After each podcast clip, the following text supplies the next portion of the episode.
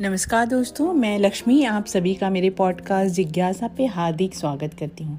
दोस्तों, मैं आज आप सभी को मुंशी प्रेमचंद जी की कहानी, जो नारी के जीवन से जुड़ी हुई है, और नारी के एक चरित्र को दर्शाती है, वो मैं आपको सुनाना चाहती हूँ। तो इस कहानी का नाम है सौद। जब रज़िया के दो तीन बच्चे होकर मर गए और उम्र ढल चली तो रामू का प्रेम उसके लिए कुछ कम होने लगा और दूसरे विवाह की धुन, दूसरे विवाह की धुन सवार हो गई। आए दिन रजिया से बगझक होने लगी। रामू एक न एक बहाना खोजकर रजिया पर बिगड़ता और उसे मारता और अंत में वह कोई नई स्त्री ले ही आया। उसका नाम था दासी। चंपई रंग था बड़ी बड़ी आँखें, जवानी की उम्र पीली कुशांगी रजिया भला इस नवयौना के सामने क्या जजती फिर भी वह जाते हुए स्वामित्व को जितने दिन हो सके अपने अधिकार में रखना चाहती थी। तिगड़ते हुए छप्पर की थुनियों से संभालने की चेष्टा कर रही थी। इस घर को उसने मर मर कर बनाया है। उसे सहज ही नहीं छोड़ सकती थी। वह इतनी बेसमझ नहीं कि घर छोड़कर चली जाए और दासी राज करे। एक दिन रजिया ने रामू से कहा, मेरे पास साड़ी नहीं है, जाकर ले आओ। रामू उसके एक दिन पहले दासी के लिए अच्छी सी चुनरी लाया था। रजिया की मांग सुनकर बोला, मेरे पास अभी रुपया नहीं है। रजिया की साड़ी की उतनी चाह न थी जितनी रामू और दसिया के आनंद में विघ्न डालने की थी। बोली रुपए नहीं थे तो कल अपनी चहेती के लिए चुंदरी क्यों लाए? चुंदरी के बदले उसी दाम में दो साड़ियाँ लाते तो एक मेरे काम ना आ जाती? रामू ने स्वेच्छा भाव से कहा, मेरी इच्छा जो चाहूँगा करूँगा। तू बोलने वाली कौन है? अभी उसके खाने खेलने के दिन हैं। तू चाहती है उसे अभी से नोन तेल की चिंता में डाल दूँ? यह मुझसे न होगा। तुझे ओढ़ने पहनने की साथ है तो काम कर। भगवान ने क्या हाथ पैर नहीं दिए? पहले तो घड़ी रात भर उठकर काम धंधे में लग जाती थी। अब उसकी डाह में पहर दिन तक पड़ी रहती है। तो रुपया क्या आकाश से गिरेंगे? मैं तेरे लिए अपनी जान थोड़ी ही दे दूँगा। रजिया ने कहा तो क्या मैं उसकी लौंडी हूँ कि वह रानी की तरह पड़ी रहे और मैं घर का सारा काम करती रहूँ? इतने दिनों में छाती फाड़ फाड़ कर काम किया। उसका यह फल मिला तो अब मेरी बला काम करने जाती है। मैं जैसे रखूँगा, वैसे ही रहना होगा। मेरी इच्छा होगी, रहूँगी नहीं तो अलग हो जाऊँगी। जो तेरी इच्छा हो कर, मेरा गला छोड़। अच्छी बात है, आज से तेरा गला छोड़ती हूँ। समझ लूँगी विधवा हो गई। रामू दिल में इतना तो समझता था कि यह गृहस्थी रजिया की जोड़ी हुई है। चाहे उसके रूप में उसके लोचन विलास के लिए आकर्षण न हो। संभव था कुछ देर के बाद वह जाकर रजिया को मना लेता, पर दासी भी कूटनीति में कुशल थी। उसने गम, गरम लोहे पर छोटे जमाना शुरू कर दिया। बोली, आज देवी की किस बात पर बिगड़ रही हो? रामू ने उदास मन से कहा, तेरी चुंदरी के पीछे रजिया महाभारत मचाए हुए हैं। अब कहती है, अलग रहूँगी। मैंने कह दिया, तेरी जो इच्छा हो कर। दसिया ने आँखें, दासी ने आँखें मटका कर कहा, यह सब नखरे हैं कि आकर हाथ पाँव जोड़े, मनावन करे, और कुछ नहीं। तुम चुपचाप बैठे रहो। दो चार दिन में आप ही गर्मी उतर जाएगी। तुम कुछ बोलना नहीं। उसका मिजाज और आसमान पर चढ़ जाएगा। रामू ने गंभीर भाव से कहा, दासी, तुम जानती हो वह कितनी घमंडिन है। वह मुँह से जो बात कहती है, उसे करके छोड़ती है। रजिया को भी रामू से ऐसी कृतज्ञता की कृतज्ञता की आशा न थी। वह जब पहले जब पहले किसी सुंदर नहीं, इसलिए रामू को अब उससे प्रेम नहीं। पुरुष चरित्र में यह कोई असाधारण बात नहीं थी, लेकिन रामू उससे अलग रहेगा। इसका उसे विश्वास न आता था। यह घर उसी ने पैसा पैसा जोड़कर बनवाया था। गृहस्थी भी उसी की जोड़ी हुई थी। अनाज का लेन देन उसी ने शुरू किया था। इस घर में आकर उसने कौन कौन से कष्ट नहीं झेले। इसलिए तो कि वो पौरुख थक जाने पर एक टुकड़ा चैन से खाएगी और पड़ी रहेगी। और वह आज इतनी निर्दयता से दूध की मक्खी की तरह निकाल कर फेंक दी गई। रामू ने इतना भी नहीं कहा कि तू अलग नहीं रहने पाएगी। मैं या खुद मर जाऊँगा या तुझे मार डालूँगा, पर तुझे अलग न होने दूँगा। तुझसे मेरा ब्याह हुआ है, हँसी ठट्ठा नहीं है। तो जब रामू को उसकी परवाह नहीं तो वह रामू की परवाह क्यों करे? क्या सभी स्त्रियों के पुरुष बैठे होते हैं? सभी के माँ बाप बैठे होते हैं, आज उसके लड़के जीते होते तो मजाल थी कि यह नई स्त्री ले आते और मेरी यह दुर्गति करते। इस निंदई को मेरे ऊपर इतनी भी दया न आई, नारी हृदय की सारी परवशता इस अत्याचार से विद्रोह करने लगी। वही आग में जो मोटी लकड़ी को स्पर्श भी नहीं कर सकती थी, फूस को जलाकर भस्म कर देती है। दूसरे दिन रजिया एक दूसरे गाँव में चली गई। उसने अपने साथ कुछ न लिया। जो साड़ी उसकी देह पर थी, वही उसकी सारी संपत्ति थी। विदाता ने उसके बालकों को पहले ही छीन लिया था। आज घर भी छीन लिया। रामू उस समय दासी के साथ बैठा हुआ आमोद विनोद कर रहा था। रजिया को जाते देखकर शायद वो समझ न सका कि वह चली जा रही है। रजिया ने यही समझा, इस तरह तोरों की भांति वह जाना भी नहीं चाहती थी। वह दासी को उसके पति और और सारे गाँव को दिखा के देना चाहती थी। वह इस घर से ढिले की भी चीज़ नहीं ले जा रही थी।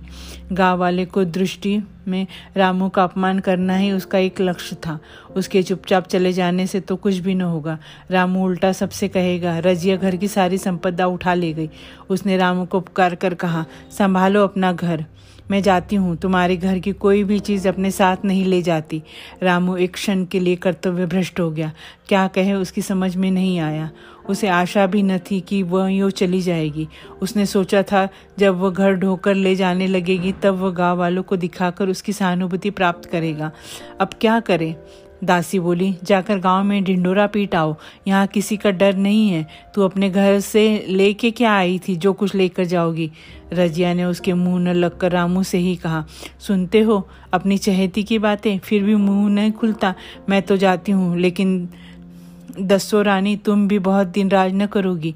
ईश्वर के दरबार में अन्याय नहीं फलता। वो बड़े बड़े घमंडियों का घमंड चूर कर देते हैं। दासी ठट्टा मारकर हँसी, पर रामू ने सिर झुका लिया। रजिया चली गई। रजिया जिस नए गाँव में आई थी, वह रामू के गाँव से ही मिला हुआ था। अतएव अतएव यहाँ के लोग उससे परिचित हैं। वह कैसी कुशल गृहिणी है, कैसी मेहनती है, कैसी बात की सच्ची है, यह यहाँ किसी से छिपा न था। रजिया को मजदूरी मिलने की, में कोई बाधा न हुई। जो एक लेकर दो का काम करे, उसे काम की क्या कमी? तीन साल एक रजिया ने कैसे काटे? कैसे एक नई गृहस्थी बनाई, कैसे खेती शुरू की, इसका बयान करने बैठे तो पोथी हो जाए। संचय के जितने मंत्र हैं, जितने साधन हैं, वे रजिया को खूब मालूम थे। फिर अब उसे लाग हो गई थी और लाग में आदमी की शक्ति का वारा पार नहीं रहता। गाँव वाले उसका परिश्रम देखकर दांतों तले उंगलियाँ दबा लेते। वह रामू को दिखा देना चाहती थी कि मैं तुमसे अलग होकर भी आराम से रह सकती हूँ। वह अब पराधीन नारी नहीं है, अपनी कमाई खाती है। रजिया के पास बैलों की एक अच्छी जोड़ी है। रजिया उन्हें केवल खुली भूसी, खली भूसी देखकर नहीं रह जाती, रोज दो दो रोटियाँ भी खिलाती है, फिर उन्हें घंटों सहलाती है। कभी कभी उनके कंधों पर सिर रखकर रोती है और कहती है, अब बेटे ही हो तो पति हो तो तुम ही हो, बेटे हो तो तुम ही हो। मेरे जाल अब तुम्हारे हाथ मेरा, मेरी जाल अब तुम्हारे ही साथ है। दोनों बैल शायद रजिया की भाषा और भाव समझते हैं। वे मनुष्य नहीं बैल हैं। दोनों सिर नीचा करके रजिया का हाथ चाट कर उसे आश्वासन देते। वे उसे देखते कितने प्रेम से उसकी ओर ताकते जैसे कितना हर्ष कितना कन, कितने हर्ष से कंधा झुलाकर जुआ रखवाते और कैसे जी तोड़कर काम करते। यह वे लोग समझ सकते हैं जिन्होंने बैलों की सेवा की है और उनके हृदय को अपनाया है। रजिया इस गाँव की चौधराइन है। उसकी बुद्धि जो पहले नित्य आधार खोजती रहती थी और स्वच्छंद रूप से अपने विकास न कर सकती थी, अब छाया से निकलकर प्रौढ़ और उन्नत हो गई है। एक दिन रजिया घर लौटी तो एक आदमी ने कहा तुमने नहीं सुना चौधराइन? रामू तो बहुत बीमार है। सुना दस लंगन हो गए हैं। रजिया ने उदासीनता से कहा, जूड़ी है क्या? जूड़ी नहीं, कोई दूसरा रोग है। बाहर खाट पर पड़ा था। मैंने पूछा, कैसा जी है रामू? तो रोने लगा, बुरा हाल है। घर में एक पैसा भी नहीं कि दवा दारू करे। दसिया के एक लड़का हुआ है। वह तो पहले भी काम धंधा न करती थी और अब तो लड़कोरी है। कैसे काम करने आए? सारी मार रामू के सिर जाती है। फिर गहने चाहिए, नई दुल्हनियों कैसे रहे? रजिया ने घर में जाते हुए कहा, जो जैसा करेगा, आप भोगेगा। लेकिन अंदर उसका जी न लगा। वह एक क्षण में फिर बाहर आई। शायद उस उस आदमी से कुछ पूछना चाहती थी और इस अंदाज से पूछना चाहती थी कि, मानो उसे कुछ परवाह नहीं। पर वह आदमी चला गया था। रजिया ने पूरब पश्चिम सा जाकर देखा, पर वह कहीं न मिला। तब रजिया द्वार के चौखट पर बैठ गई उसे शब्द याद आए जो उसने तीन साल पहले रामू के घर से चलते समय कहे थे। उस वक्त जलन में उसने वो शाप दिया था। अब वो जलन न थी। समय ने उसे बहुत शांत कर दिया था। रामू और दासी की हीनावस्था अब ईर्षा के योग्य नहीं थी। दया के योग्य थी। उसने सोचा, रामू को दस लंघन हो गए तो अवश्य उसकी दशा अच्छी न होगी। कुछ ऐसा मोटा ताज़ा तो पहले भी न था। दस लंघन ने तो बिल्कुल ही घुला डाला होगा। फिर इधर खेती बाड़ी में भी टोटा ही रहा। खाने पीने को भी ठीक ठाक से न मिला होगा। पड़ोस की एक स्त्री ने आग लेने के बहाने आकर पूछा, सुना रामू, बहुत बीमार है? जो जैसी करेगा, वैसी पाएगा। तुम इतनी बेदर्दी से निकाला, कोई अपनी बैरी को भी न निकालेगा। रजिया ने टोका, नहीं दीदी, ऐसी बात न थी। वे तो बेचारे कुछ बोले ही नहीं। मैं चली तो सिर झुका लिया। दसिया के कहने में आकर वो चाहे जो कुछ कर बैठे हो, यो मुझे कभी कुछ नहीं कहा। किसी की बुराई क्यों करूँ? फिर कौन मर्द ऐसा है जो औरतों के बस में नहीं हो जाता? दसिया के कारण उनकी यह दशा हुई है। पड़ोसिन ने आग न मांग मुँह फेर कर चली गई। रजिया ने कलसा और रस्सी उठाई और कुएँ में पानी खींचने गई। बैलों को सानी पाना दे सानी पानी देने की बेला आ गई थी, पर उसकी आँखें उस रास्तों की ओर लगी थी जो रामू के गाँव की ओर जाता था। कोई उसे बुलाने अवश्य आ रहा होगा। नहीं, बिना बुलाए वह कैसे जा सकती थी? लोग कहेंगे, आखिर दौड़ी आई ना? मगर रामू तो अचेत पड़ा होगा। दस लंगन थोड़े नहीं होते। उसकी देह में था ही क्या? फिर उसे कौन बुलाएगा? दसिया को क्या गरज पड़ी है? कोई दूसरा घर कर लेगी। जवान है, सौ ग्राहक निकल आवेंगे। अच्छा वह तो आ तो रहा है ना? हाँ आ रहा है। कुछ घबराया सा जान पड़ता है। कौन आदमी है? इसे तो कभी मलसी में नहीं देखा, मगर उस वक्त तो मलसी कभी गई भी तो नहीं। दो चार नए आदमी आकर बसे ही होंगे। बटोही चुपचाप कुएँ के पास से निकला। रजिया ने कलसा जगत पर रख दिया और उसके पास जाकर बोली, रामू महतो ने भेजा है तुम्हें? अच्छा तो चलो घर में तुम्हारे साथ चलती हूँ। नहीं, अभी मुझे कुछ देर है। बैलों को सानी पानी देना है। दिया बत्ती करनी है, तुम्हें रुपए दे दूँ? जाकर दसिया को दे देना। कह देना, कोई काम हो तो बुला भेजे। बटोही रामू को क्या जाने? किसी दूसरे गाँव का रहने वाला था। पहले तो चकराया, फिर समझ गया। चुपके से रजिया के साथ चला गया और रुपए लेकर लंबा हुआ। चलते चलते रजिया ने पूछा, अब क्या हाल है उनका? बटोही ने अटकल से कहा, अब तो कुछ संभल रहे हैं। दसिया बहुत रो धो तो नहीं रही, रोती तो नहीं थी। वह क्या रोएगी? मालूम होगा पीछे। बटोही चला गया तो रजिया ने बैलों को सानी पानी किया, पर मन रामू ही की ओर लगा था। स्नेह स्मृतियाँ छोटी छोटी तारिकाओं की भांति मन में उदित होती जाती थी। एक बार जब वह बीमार पड़ी तो वह बात याद आई। दस साल हो गए। वह कैसे रात दिन उसके सिरहाने बैठा रहता? खाना पीना तक भूल गया था। उसके मन में आया, क्यों न चल कर देख ही आवे? कोई क्या कहेगा? किसका मुँह है जो कुछ कहे? चोरी करने नहीं जा रही। उस आदमी के पास जा रही हूँ जिसके साथ पंद्रह बीस साल ही, रही हूँ। दसिया नाक सिको सिकोड़ेगी। मुझे उससे क्या मतलब? रजिया ने किवाड़ बंद किया। घर मजूर को सहेजा। रामू को देखने चली। कांपती झिझकती क्षमा का दान लिए हुए। रामू को थोड़े ही दिनों में मालूम हो गया कि उसके घर की आत्मा निकल गई। और वह चाहे कितना ज़ोर करे, कितना ही सिर खपाए उसमें स्मृति नहीं आती। दासी सुंदरी थी, शौकीन थी और फूहड़ थी। जब पहला नशा उतरा तो ठाए ठाए शुरू हो गई। खेती की उपज कम होने लगी और जो होता भी था वह उठ पटांग खर्च हो जाता। ऋण लेना पड़ता था। इसी चिंता में और शोक में उसका स्वाद बिगड़ने लगा था। शुरू में कुछ परवाह न की। परवाह करके करता ही क्या? घर में पैसे न थे। अताइयों की चिकित्सा ने बीमारी की जड़ और मज़बूत कर दी थी। और आज दस बारह दिन से उसका दाना पानी छूट गया था। और मौत के इंतज़ार में खाट पर पड़ा कर रहा था। और अब वह दशा हो गई थी कि जब हम भविष्य से निश्चिंत होकर अतीत में विश्राम करते हैं, जैसे कोई गाड़ी आगे का रास्ता बंद पाकर पीछे लौटे। रजिया को याद करके वह बार बार रोता और दासी को कोसता, तेरे ही कारण मैंने उसे घर से निकाला। वह क्या गई?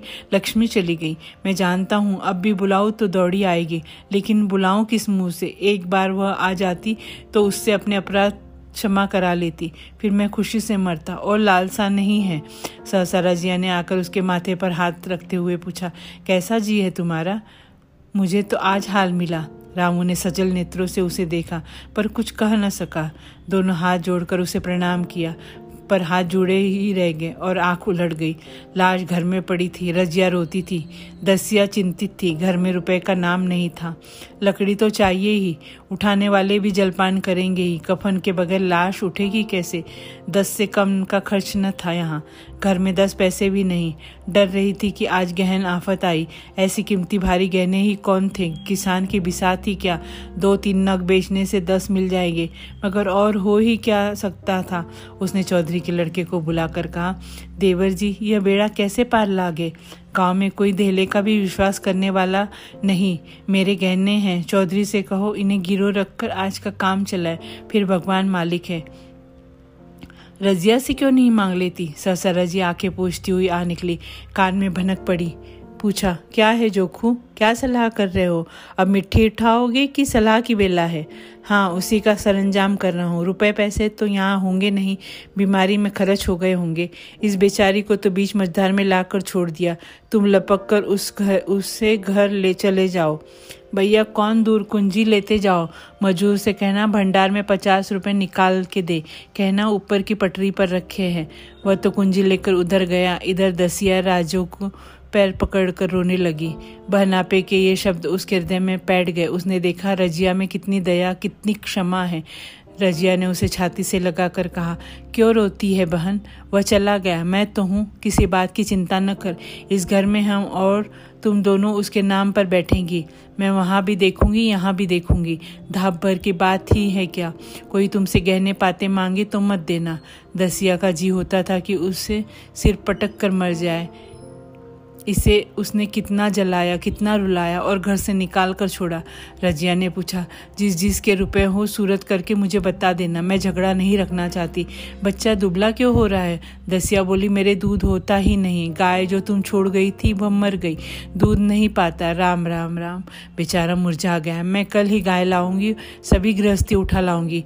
वहाँ क्या रखा है? लाश से लाश से उठी रजिया, उसके साथ गई। दहा कर्म किया, भोज हुआ। कई दो सौ रुपये खर्च हो गए। किसी से मांगने न पड़े। दसिया के जौहर भी इस त्याग की आँच में निकल गए। विलासिनी सेवा की मूर्ति बन गई। आज रामू को मरे, सात साल हुए। रजिया घर संभाले हुए, दसिया को वो सौत नहीं बेटी समझती है। पहले उसे पहनाकर तब आप पहनती है, उसे खिलाकर आप खाती है। जो खूब फड़ने जाता है, उसकी सगाई की बातचीत पक्की हो गई। इस जाति में बचपन में ही ब्याह हो जाता है। दसिया ने कहा, बहन गहने बनवा कर क्या करोगी? मेरे गहने तो धरे है। रजिया ने कहा, नहीं री, उसके लिए नए गहने बनवाऊँगी। अभी तो मेरा हाथ चलता है, जब थक जाऊँ तो जो चाहे करना। तेरे अभी पहनने उड़ने के दिन है, तू अपने गहने रहने दे। नाइन ठकुर सुहाती करके बोली, आज जोखू के बाप होते तो कुछ और ही बात होती। रजिया ने कहा, वे नहीं हैं तो मैं तो हूँ ज़िंदा। वे जितना करते, मैं उसका दूना करूँगी। जब मैं मर जाऊँ, तब कहना जोखू का बाप नहीं है। ब्याह के दिन दसिया को रोते देखकर रजिया ने कहा, बहू, तुम क्यों रोती हो? अभी तो मैं जीती हूँ, घर तुम्हारा है, जैसे चाहे रहो, मुझे एक रोटी दे देना। बस, और मुझे क्या करना है? मेरा आदमी मर गया, तुम्हारा तो अभी जीता है। दसिया ने उसकी गोद में सिर रख दिया और खूब रोई, जी जी, तुम मेरी माता हो, तुम न होती तो मैं किसके द्वार खड़ पर खड़ी होती? घर में तो चूहे लौटते थे उनके राज में मुझे दुख ही दुख उठाने पड़े। सुहाग का सुख तो मुझे तुम्हारे राज में मिला। मैं दुख से नहीं रोती रोती हूँ भगवान की दया। पर की खुशहा पर कि कहाँ मैं और कहाँ यह खुशहाली। यह खुशहाली। रजिया मुस्कुराकर रो दी।